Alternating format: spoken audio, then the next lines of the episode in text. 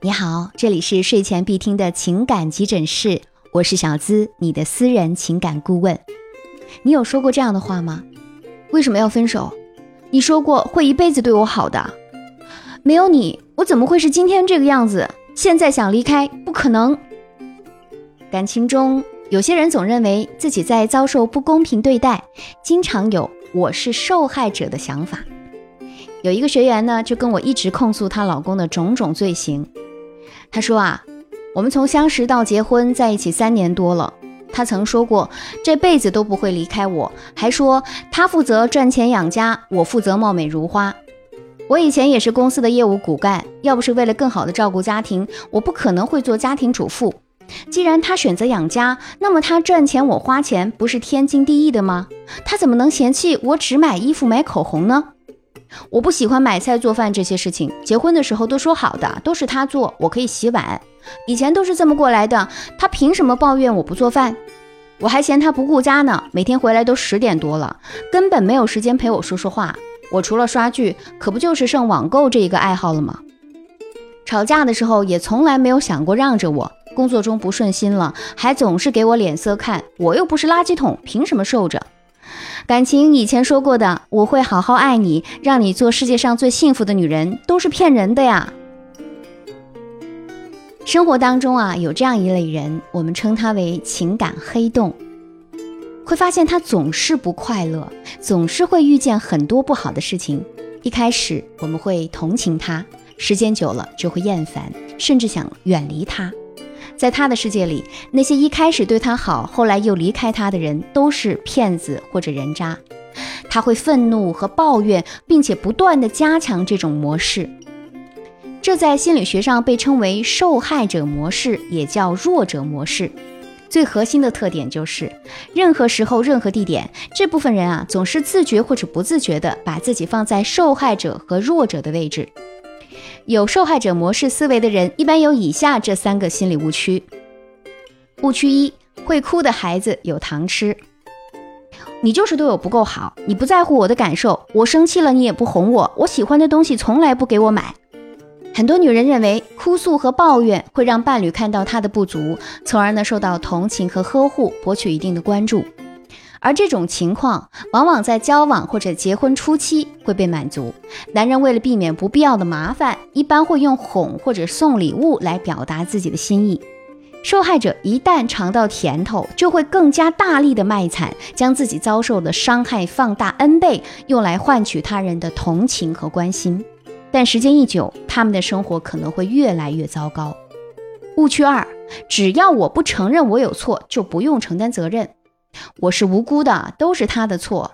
就像前面那位学员的控诉啊，一切都是她老公不对。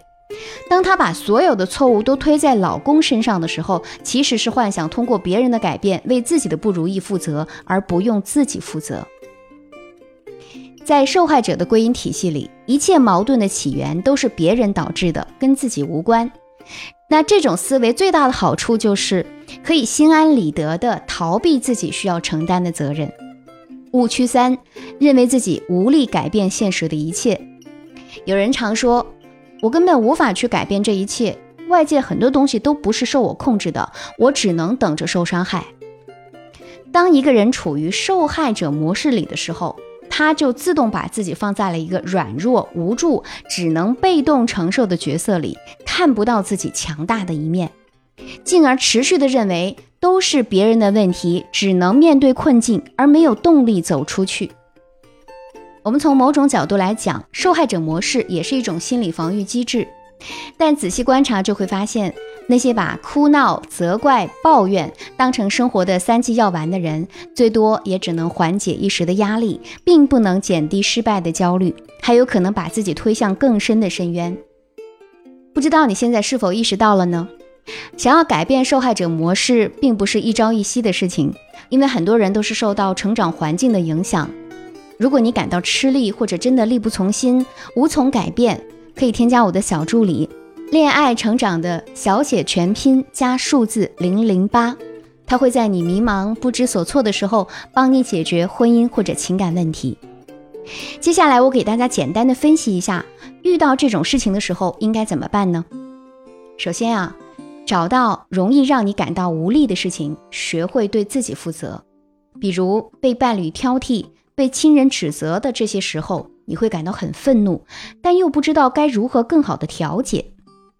我们要找到根源，试着寻找方法去解决，不要再一直停留在原地，等着别人为自己负责，或者是把所有的问题全部推卸出去。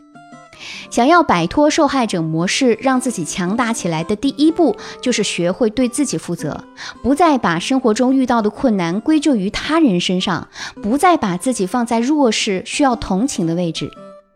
学员在我的指导之下，已经逐步认识到自己存在的问题。虽然一开始他还是很难改变自己的思维模式，但是也试着改变了说话的方式。比如以前他总说。是你让我感觉很愤怒，都是你的错，我有今天都是你害的。现在已经转变为，当听到你的那些话，我感到非常愤怒。争吵的开始，我应该也有不对的地方吧？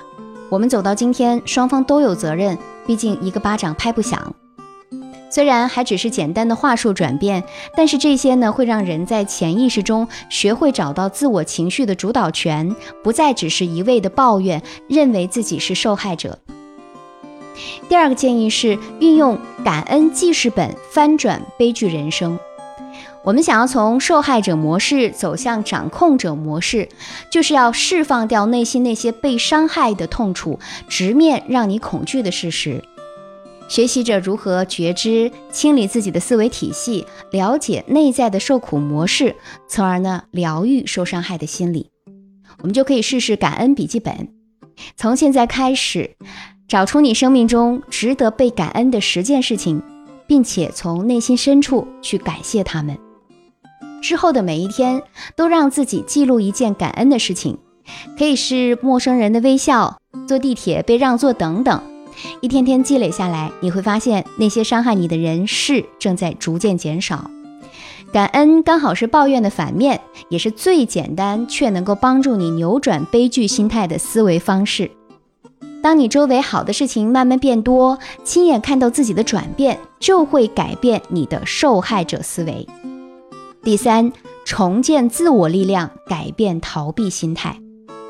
心理学家认为，受害者模式是对现实不如意的一种逃避，也是一种不自信的表现。想要改掉这种不良习惯，我们必须明白一个道理。就是不管你是出自自觉还是不自觉，你的人生状态很大程度上都是由你自己造成的。你若幸福是你创造的，你若悲苦是你造成的。你若是介于幸福和悲苦之间，也都是你自己的选择积累来的。别人可能会起到一点影响作用，但没有人可以左右你的人生。所以，想要走出受害者模式，关键在于重建自我力量，不再逃避。